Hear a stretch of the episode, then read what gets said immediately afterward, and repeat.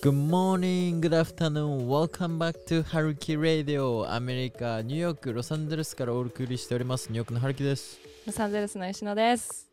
いやーハルキくんはい、ユニバーサルミュージックグループエージェント契約おめでとうございます。ありがとうございますこれ今片手で拍手してる。やばくないですか？やばいね。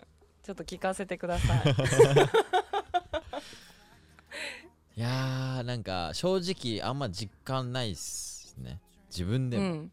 メールが飛んでくるんですよへえ。事務所に事務所にっていうよりかはもう本当に新しい、うん。えーっとなんていうんですか？事業を始めるみたいな感じなんですよユニバーサルミュージックからするとはいはいはい。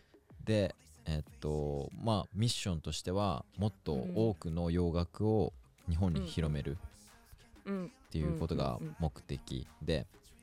でそこに、えー海外で活躍してる日本人の YouTuber である僕とあとミックっていう子、う一人いるんですけど、その2人で、えーっと一緒に入ってもっと、うんなんだろう、えーっとユニバーサルミュージック所属してるアーティストの音楽を使って動画を作っていこうっていうような、うん感じですね。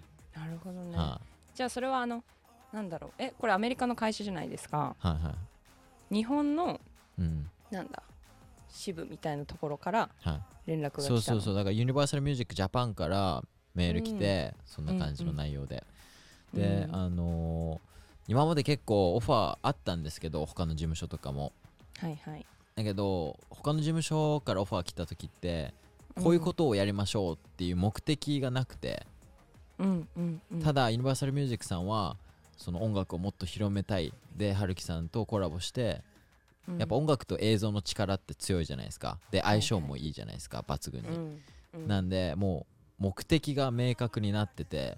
うんうん。で僕にできることだなとも思ったしやりたいなと思ったことだから、もううん。メール来た瞬間、もう夜中の3時ぐらいにメール来る来たんですけど もうすぐさまね時差。あるから。すぐね。もうメールい見た瞬間やるって思いましたね、あそうなんだ、はへえもうなんか本当にむしろろ自分でそういう事務所ないかなっていうぐらい探してたぐらいドンピシャできたっていうか、すごいね。はい、でもなんかあれだよね。なんかこう今後なんだろう。なんか過去にさわかんないはい。これ言っていいか知らないけど、い。なんかどの事務所入ろうかなみたいな。なんかいろいろあったじゃないですか 案件みたいなのが。い。ろんな道がね考えられた中で、はい。ねすごいねドンピシャでそんなやりたいことができそうるですね。ちょっと路線が、マジね、楽しみです、ねジャスティン・ビーバーっすよ。コアワーカーえ？僕のそっか彼もここなんだ。テイラー・スウィフトとかタイラー・タイラースウィフトとかだからカニュー・ウエストとかもそうですよね。だからそこら辺と同じ事務所にいるっていうのがすごいよね。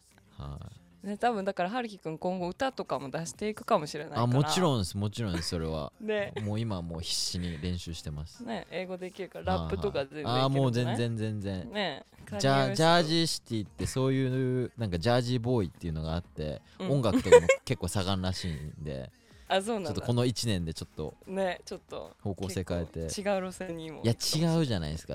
あ。いつも通り YouTuber ですよ歌手になるわけがない。ケイラの夢ですそれは。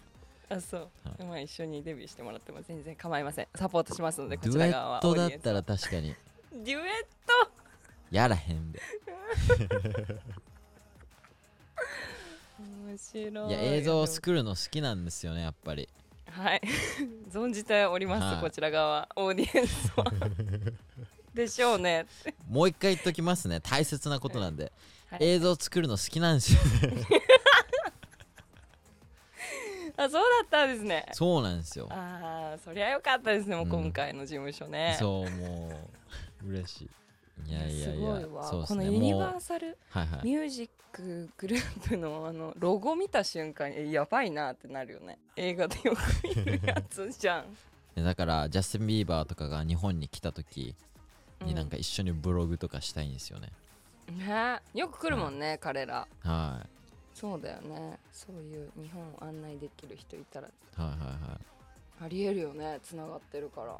でもなんかそこまで来てるっていうのがもうなんかうん。実感湧かないし、むしろなんか進む時って進むっていうかポンポンポンって進むっていうのがすごい肌で感じてるっていうか、もううん。本当にうん。そういうセレブレティっていうジャスティン・ビーバーだったりタイラー・スウィフトと一緒に働いてる人たちと働くことになるんで、うんうん。そうだよね。まあ楽しみですねそれは。ね。どうつながっていくか。やっぱりなんだろう、そのフィルムメーカーとして映像クリエイターとして自分が成長するってなった時に、そういう映像だったり音楽アートのコミュニティにもっともっと自分で入っていってうんうん。インスピレーションを受けてもっとやっぱチャンスをくれるじゃないけど、そういうところとつながる必要はあるなと思ったんで次のステップに進めるためにも。いやおめでとうございます。ね。はい。で今週1週間本当忙しくてうんあの一番最初の動画見た人分かると思うんですけど EF のサンディエゴ2週間留学キャンペーンっていうのをまたやるっていうことが決まって動画上げたんですけど。はい。なんか前回のねニューヨークの EF はいのその奨学金のまあプログラムじゃないけどうんうん。あのプロジェクトかはい。を終えてはい。またこうサンディエゴでそういう同じようにできるっていうことに関してはどう思いますか？めちゃめちゃ楽しみしかないですね。特に僕うん。サンディエゴ行ったこともないし僕にとっても新しい環境だしうんうんうん。やっぱり僕も結構苦労していろんな人に助けてもらってアメリカに来れてるんでうんうんうん。でそれって一生忘れないしそこが僕のスタートなんで。だからそういう意味でももっといろんな人に留学の機会を与えていきたいっていう思いがすごい強くあるんでこうやって形になっていってることがうん。すごく嬉しいですねやっぱり。うん。もう3人今のところ日本人3人アメリカに飛ばしててうん。1回目がえっとそうなんですよね。タイラーの大学に支援してもらってうん。えー日本人の人一緒に住む龍一くん。違う龍一くんは今回の子だ。じゃあ名前似てるんすよ。いや選んだのあなたでしょ。龍介龍介。龍介くん。そう最初うん。来たのは龍介くん。宇宙開発に興味がある。僕その時宇宙に全然興味なかったんですよ。だけどすごくないですか？今振り返るとうん。そういうなんかう宇宙に興味があって勉強してる人を選んでるっていう。そうだね。はい。もう今やだって火星行っちゃうって言ってるもんね。えすごいね。そう。でまた今回にあれだろ2人目が EF ニューヨークのうん。龍一くんですね。うんうんうんで次サンディエゴが3人目っていう。3人目、はい。すごいね。本当に。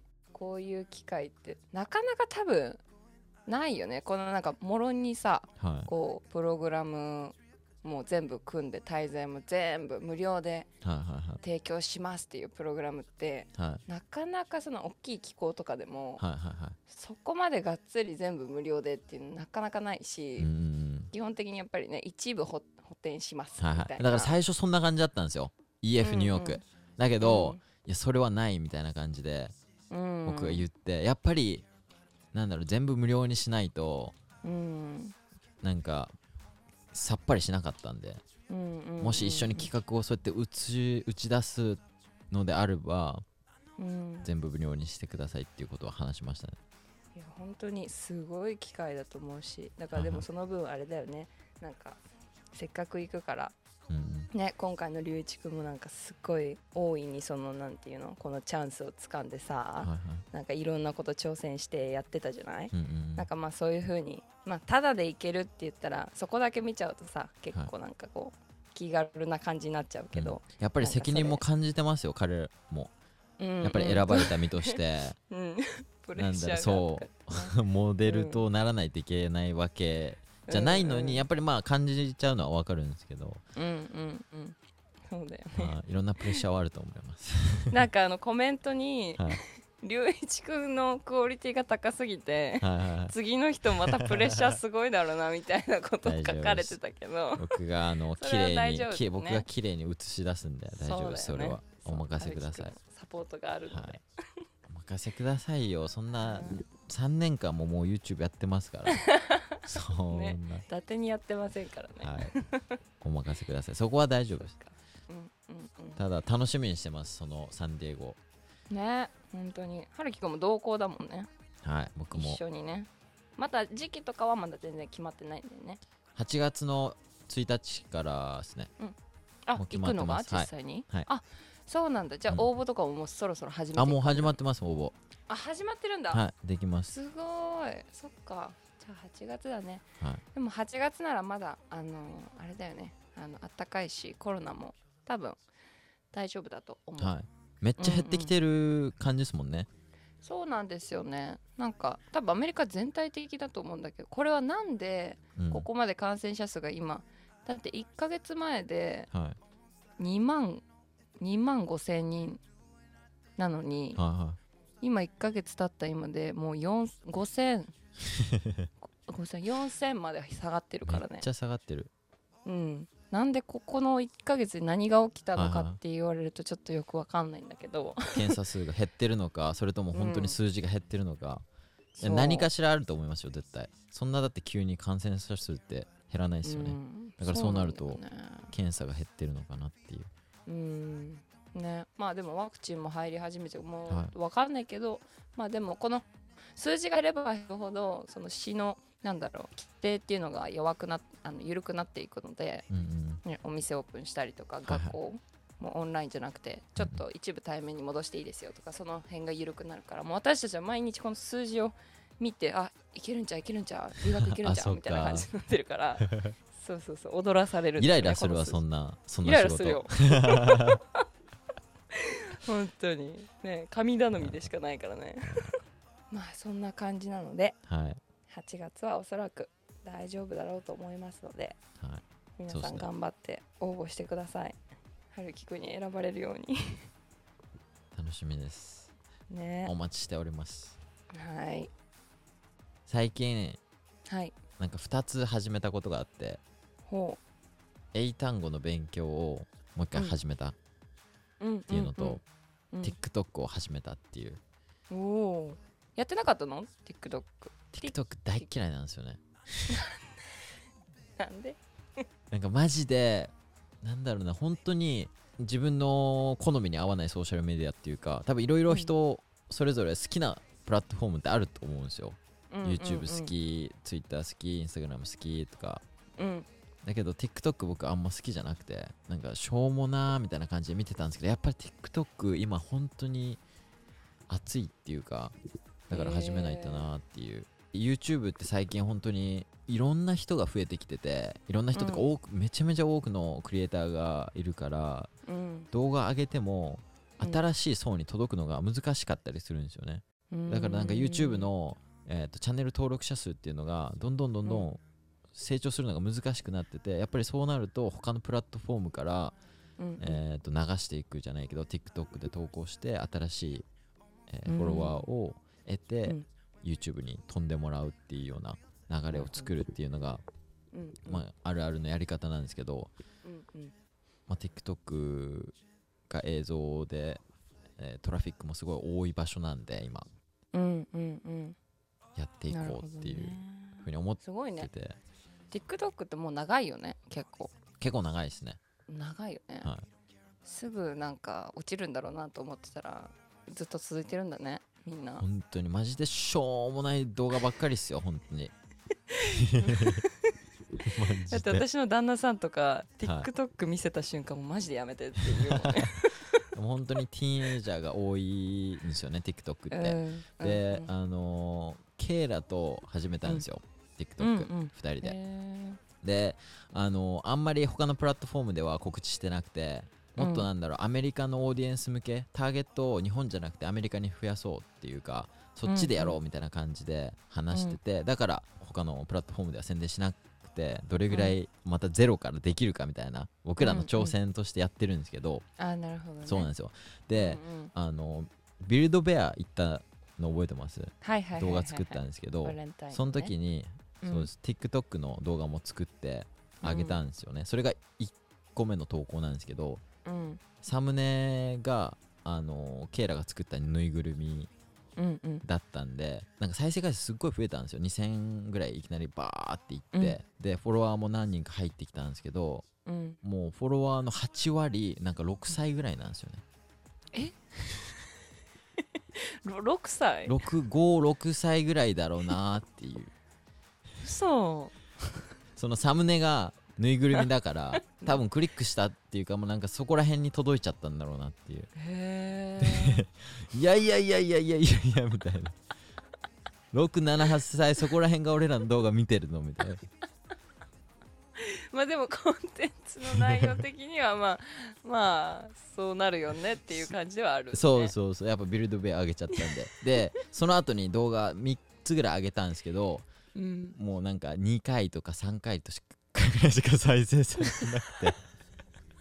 そ れちょっと出だしが。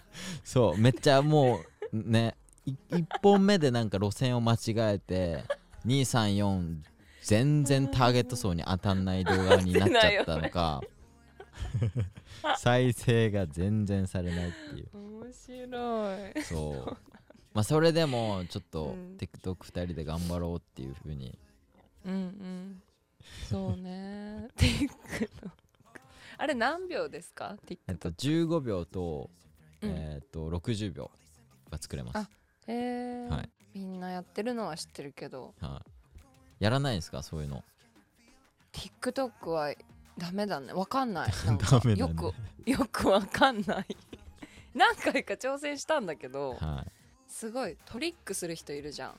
なんていうの？この15秒の動画で。はいはいなんだろうこう合わせて、うん。ななんていうかな。うーんなんて言ったらいいんだろう。そのあれですか編集での仕方とかってことですか？そうそうそうそうなんか物を使って、うんこうカットして、はいはいはい。マジックみたいにするような、んああいうやつのイメージしかないのね。ああはいはいだからああいうのってなんかすっごいあの何？ behind scene がすごいじゃん。なんかもううんはいじゃあやりましょうっつって簡単にできるようなセッティングじゃないじゃん。その behind がさもういろんな、しなんていうの？手間がかかってる？そうかかってさ、は ああいうイメージだからなんか TikTok って全然そんなことないですよ。だから吉野さんの場合うん、あのプラスチックについて熱く語ればいいんですよ。15秒間。TikTok で？そう。語るだけ？うんそう。そうなんでいいの？はい。最近はなんかそういうのめっちゃ伸びてますよ。えーそういうなんか教育系っていうか知識をシェアする系のうん。15秒とか60秒の話す系の動画とかも、あそうなんだ、はい。あ僕日本のは分かんないですけどうん。アメリカのアメリカね。では全然あります。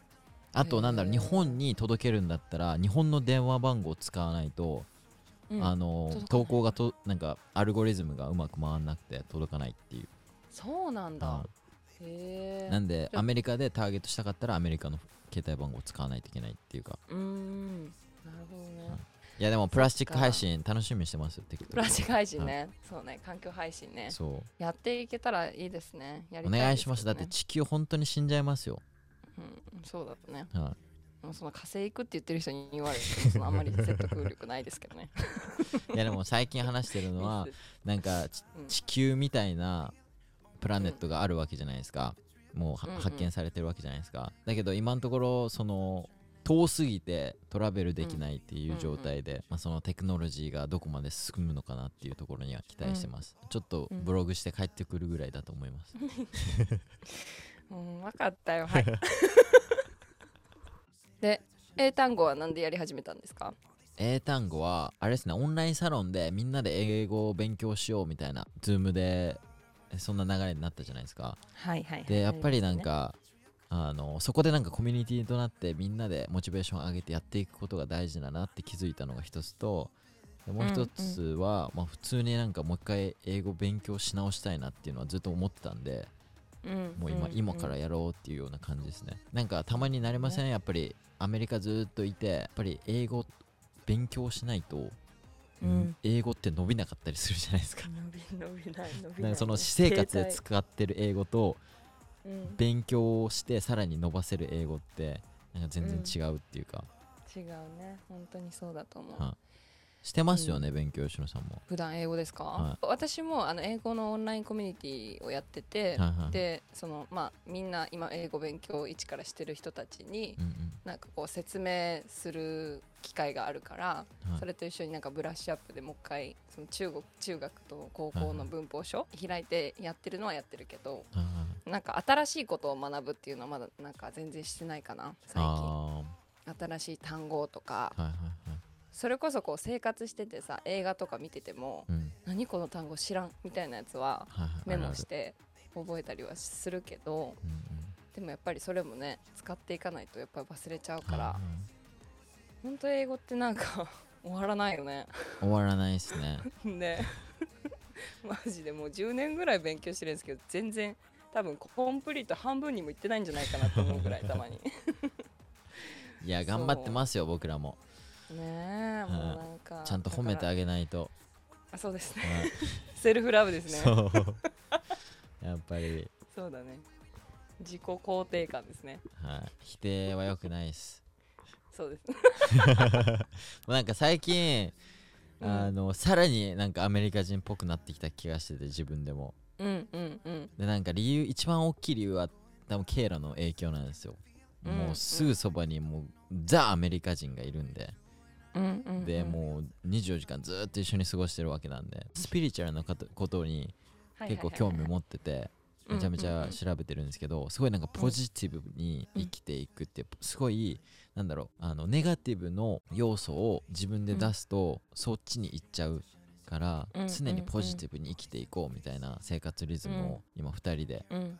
取り組んでて、そうだね。はい、それしてからなんかなんか気が楽になったっていうか、そっか。はでも本当にでもアメリカっていさは自分自分だけじゃなくても人のこともそうだけどいはい。なんか悪いように言うことってないじゃない？ないですね。なんか相手を例えば親子関係でもうん。絶対なんだろう自分の子供のことを叱る、まあ叱るだろうけど悪く叱らない。なんかこう悪いこと言わないんだよね。でも日本人の親子ってはいはいなんだろう子供のこともううちの子はこんなんやからあかんねんとかって言うじゃない。扱い方がなんかね違うんだよね。その人種によって。まあ家庭環境だけど完全に。だからなんかこう日本まあ私もそうだけど自分の親に怒られ人前ではい「あんたそんなんやからあかんねん」とかって言われることって全然あったけど過去に。うち旦那さんに聞いたらそんなこと言われたことないしなんかそういうなんだろう。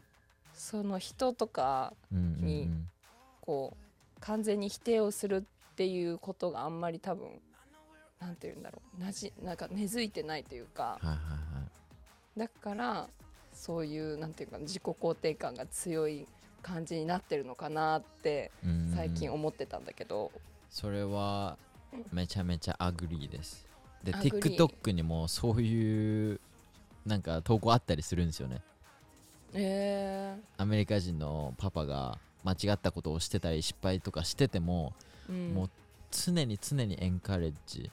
うん。常にもう push up してうん。育てようっていうスピーチみたいなのがあってそれめちゃめちゃあれですね共感しました。確かに。それはでももうなんか本とかもいっぱいあるもんね。自己肯定はいセルフラブとかセルフケアとか。うんうんうんなんかそれも最近なんだろう。日本の方にもすごいそれが取り入れられてる気が気もする。うんなんか投稿とか見てると。はいはい。ね、まあ、こんな時期でもあるからああいうのって大事だろうけど。うんうんうん。それでもやっぱりちょっと肯定しすぎると私ちょっとなんか違和感もあるんですよねたまに。まあそれはめちゃめちゃ。それもわかる。なんか甘いんじゃないかとかさ。だからなんか一番いいアドバイスの仕方ってうん。一個最初に褒めて、うん。その後にここも直したらもっと良くなるんじゃないのっていうのがなんかうんうん。テンプレで結構あって、へー。そうなんですよ。なんかさコーチとかが,、がよく使う。スポーツのコーチとかがよく使うテクニックなんですけど。でもそうだよね。コーチコーチングが仕事の人はねただただその注意したり指摘したりするだけじゃねこの相手がに伝わってなかったりする。から、はいはい。それをすよくするようにちゃんとテクニックっていうのがあるんだもんね。そうなんですよ。なんかそういうのも学びましたね。ね。うーん。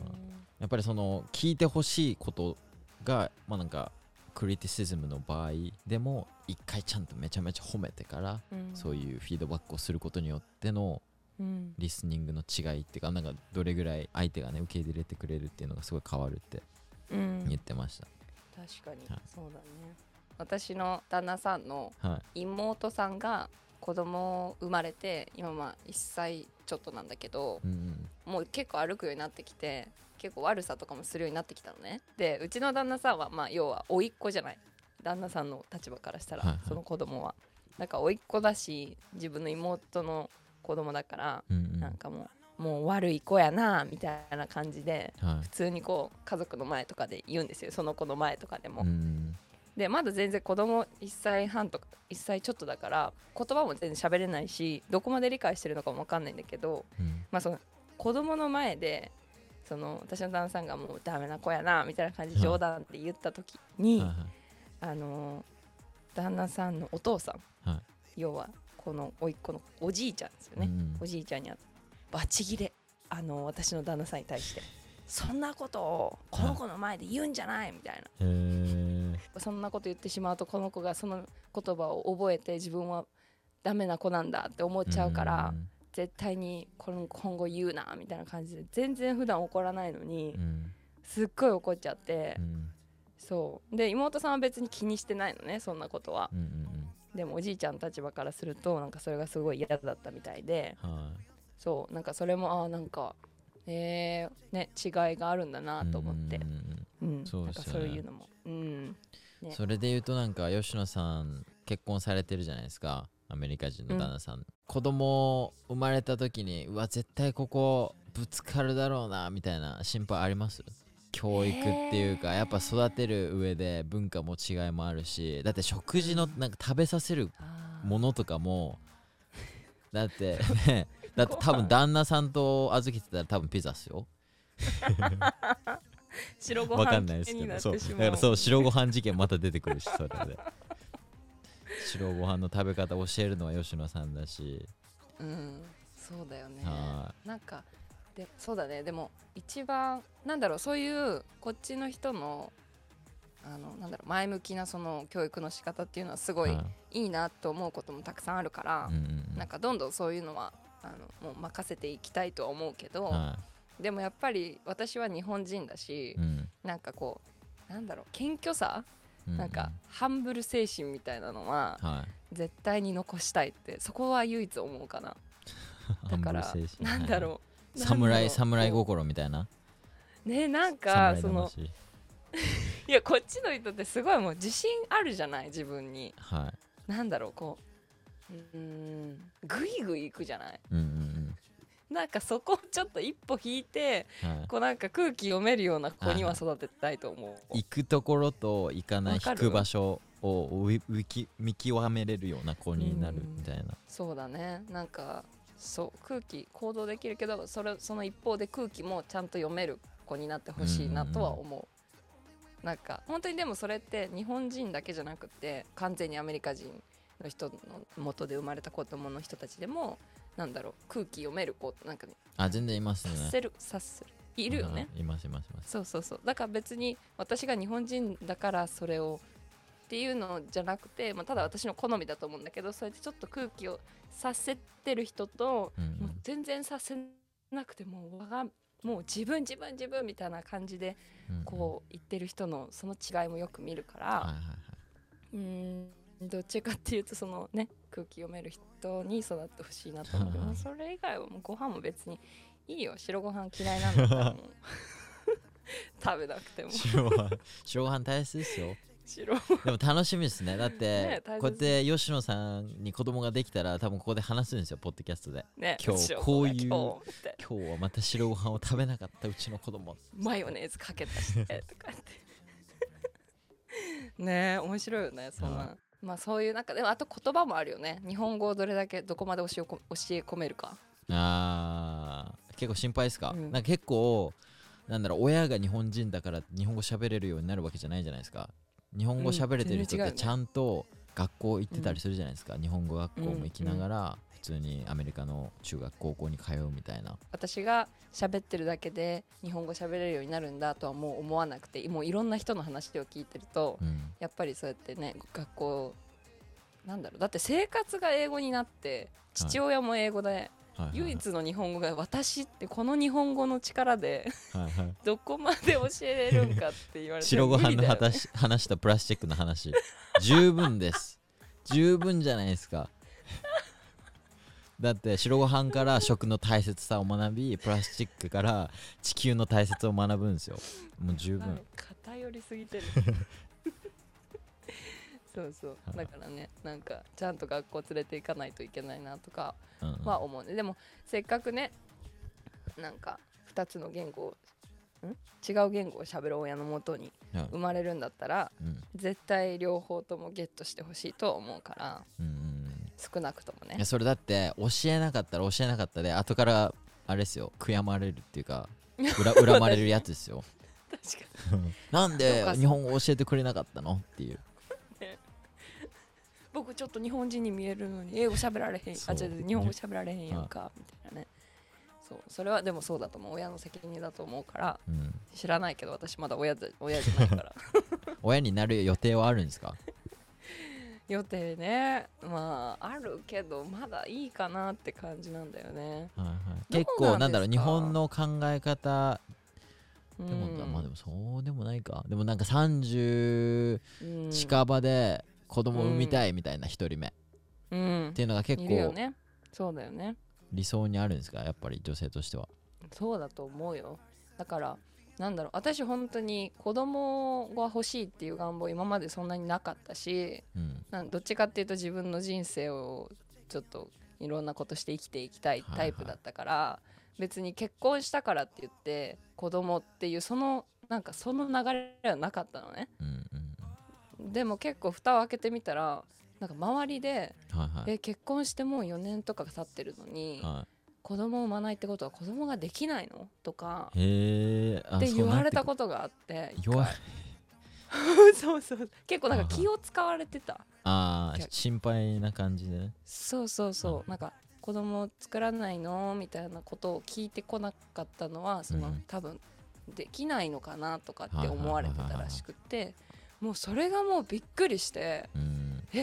あそういう考え方の人がいるんだと思って。うんうんでも結構蓋開けてみたらそう思う人が多いみたいで。うんだからなんだろう。ねそれも私も結構ショックだったし別に結婚したからといって子供うんうんが絶対その次のステップとは限らないからね人によってね、うん、だから、うん、私はまあまだやりたいこともあるし、うん。もうちょっとゆっくりでいいんじゃないかなとは思ってるけどどうなんですかね？春樹君はもし結婚したらうん。うんもうすぐ子供いや欲しい。無理無理無理無理無理あ無理 そんな無理無理無理。だって猫を一匹で大変なのに。そうだよね。そう赤ちゃんなんて。ねって思います。いやでもあの、うん。子育てしたいっていう気持ちはすっごい強いですよ。あそうなんだ。興味はめちゃめちゃあります。えーだって春樹ジュニアを育てれるんですよ。もう楽しえーみしかないです。ねそれは。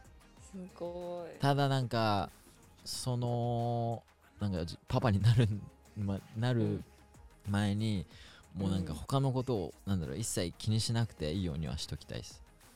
自分の仕事のこととか、うん。なんか全部なんかもう本当に落ち着いて落ち着いて 多分それ落ち着いたら50とか60ぐらいになってる 多分。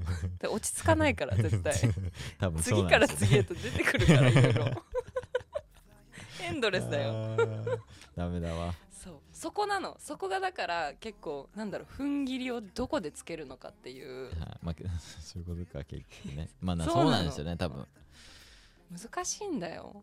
もう確かに。まだまだ時間あるからいいけどさ春樹くん。まだまだありますそうだよね。まあでもまあそういうものはあれですよ。できる時にはできるし。はい。もうそんなね望んだ時にこうやって来るものでもないから。はいはいはい。もうなるようになるっていうことで。はい、でも楽しみにしてますあのベイビートークが聞けるのをここで。本当？そっか。まあそうだね。絶対いやでも楽しみにしてる人いっぱいいると思う。だってまあなんかある意味なんかステップじゃないですか。国際恋愛して、うん。で次のステップ国際恋愛で赤ちゃんができました。またなんか苦難苦労のうん連続でやっぱり、あの情報をシェアしてほしい人も絶対いっぱいいるだろうし、そうだね。はアメリカで子供を産むということのね大変さとかね。いはいはい。そういうのがシェアできたらいいですよね。そうですね、はい。まだあのそういう予定はないので、はい、多分エピソード1000ぐらいじゃないですか。めっちゃ先やん。せんって めっちゃ先やん。無理やろもう。20年先。もうなんか。20年先だったら春樹ジュニアっすね。いやそうでしょう、まあ、そうなった時は報告しますので。はい。はい。よろしくお願いします。すごいなんか展開になってたね。ね。えあとちょっと子供関連で一つあの、事件があったんですけどいいですか？事件ですか、事件です。私の家結構なんだろうネイバーがうん。子供だらけなんですね、子供持ちの家族が結構多くて、にぎやかで。すごい賑やか。もううるさい。で あの家の前にそのそこのネイバーたちが遊べるなんかちょっとした芝生の庭みたいなのがあるんですよ。うん。でだからみんなもうそこのこのその辺の子供たちがもう昼間はずっとそこにああの集まっておもちゃとかももう置いてあるからなんかプレイグラウンドみたいな感じでいつも遊んでるのね。うんうんで基本的にもう各親の各子供の親はもう基本家にいていないのねその場には。はいはいはい。で、えー、と私の家の上に住んでるお姉さんうん。子供が2人いる、その子供たちの中にいる2人の子供の親お母さん。はい。が、えー、と基本的にまあ上にも住んでるからこう見見下せるじゃないその庭を、なんかこうなんか監督みたいな感じでこう見見見張ってるのねいつも、うんうんで8人9人ぐらいいるの子供が。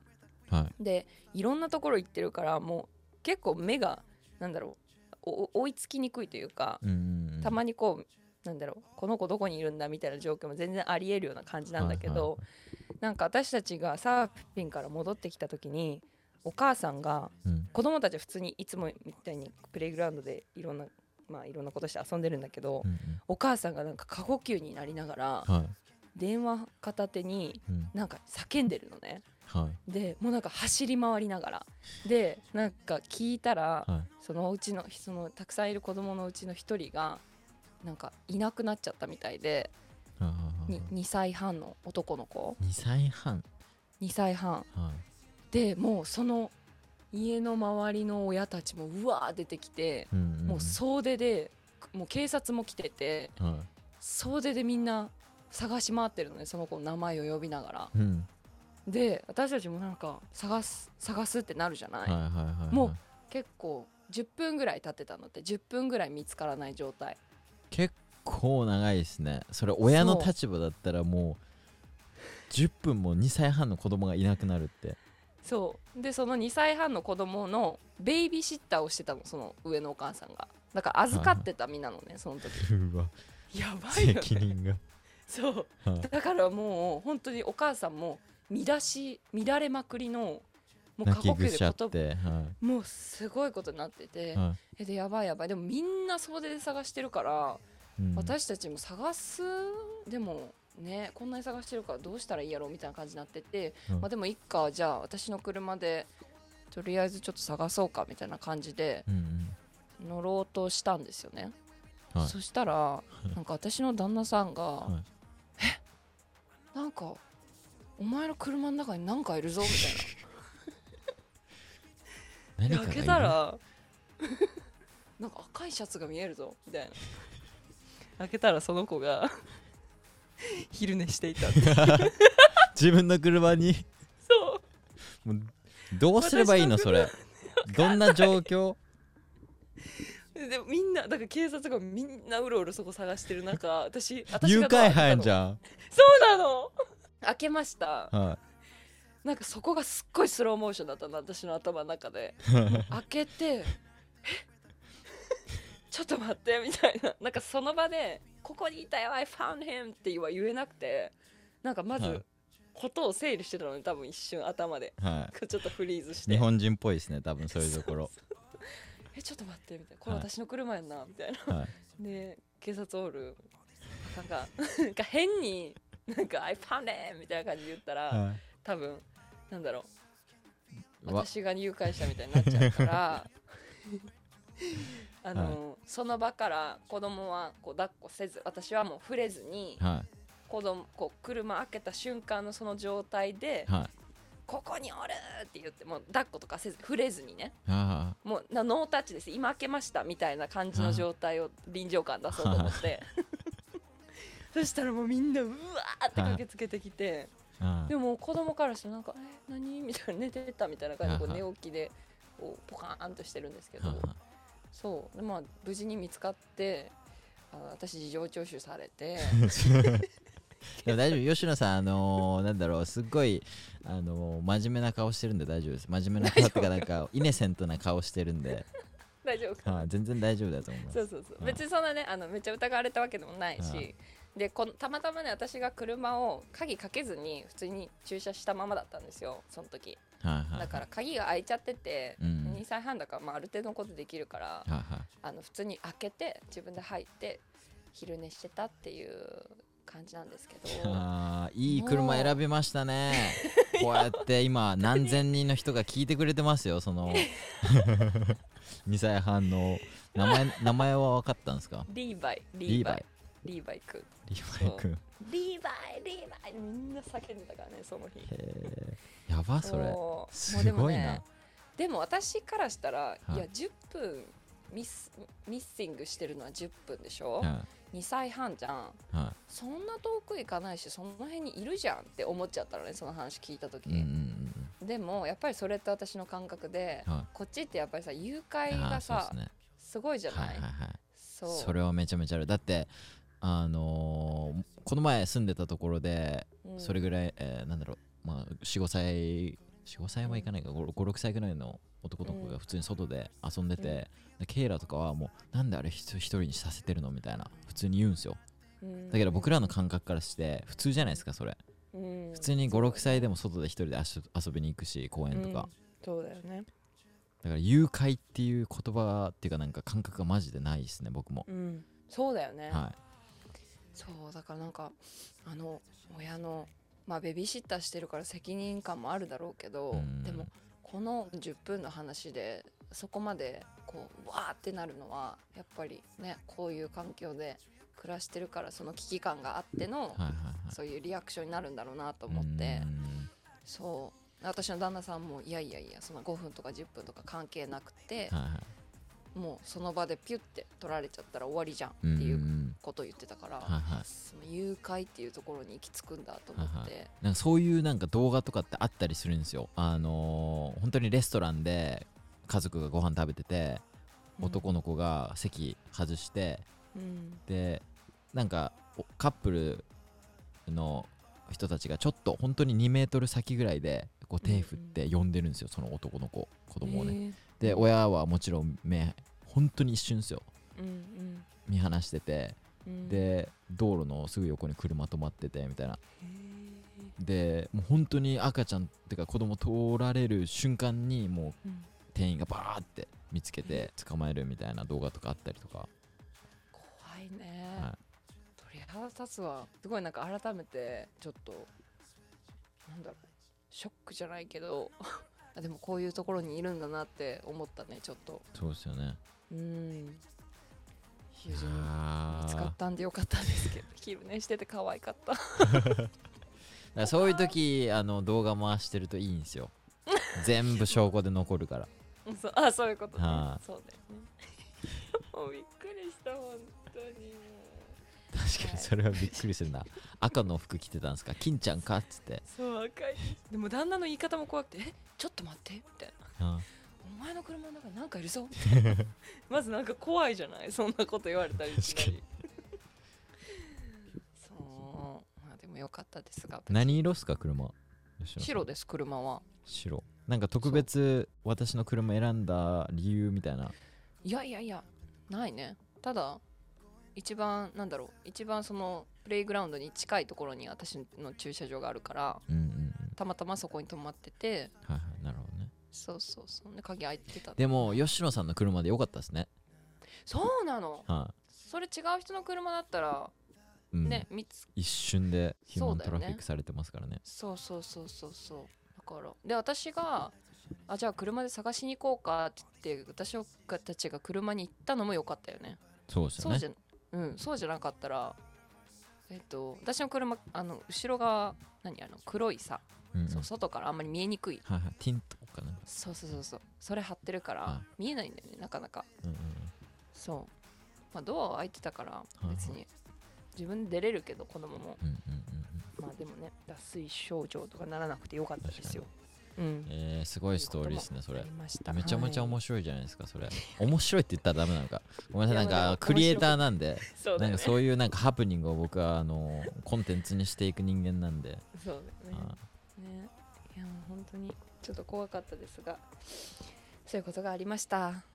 ちなみに最後あのユニバーサルミュージックのお知らせの時に動画で使ったコナン・グレイ君、日本人のハーフで実は。で同世代なんですよね、それをもうちょい動画内で喋る予定だったんですけど、うん。あの動画本当に最後の最後ずーっと編集してて公開するスケジュールとかももう本当に延期延期になって編集してたんで、うん。うんちょっと最後言えてなかったところコナン・グレイ君同世代でうんもともと YouTuber で有名になったらしい。ですそれで音楽のキャリアをどんどんどんどん積んでってっていう。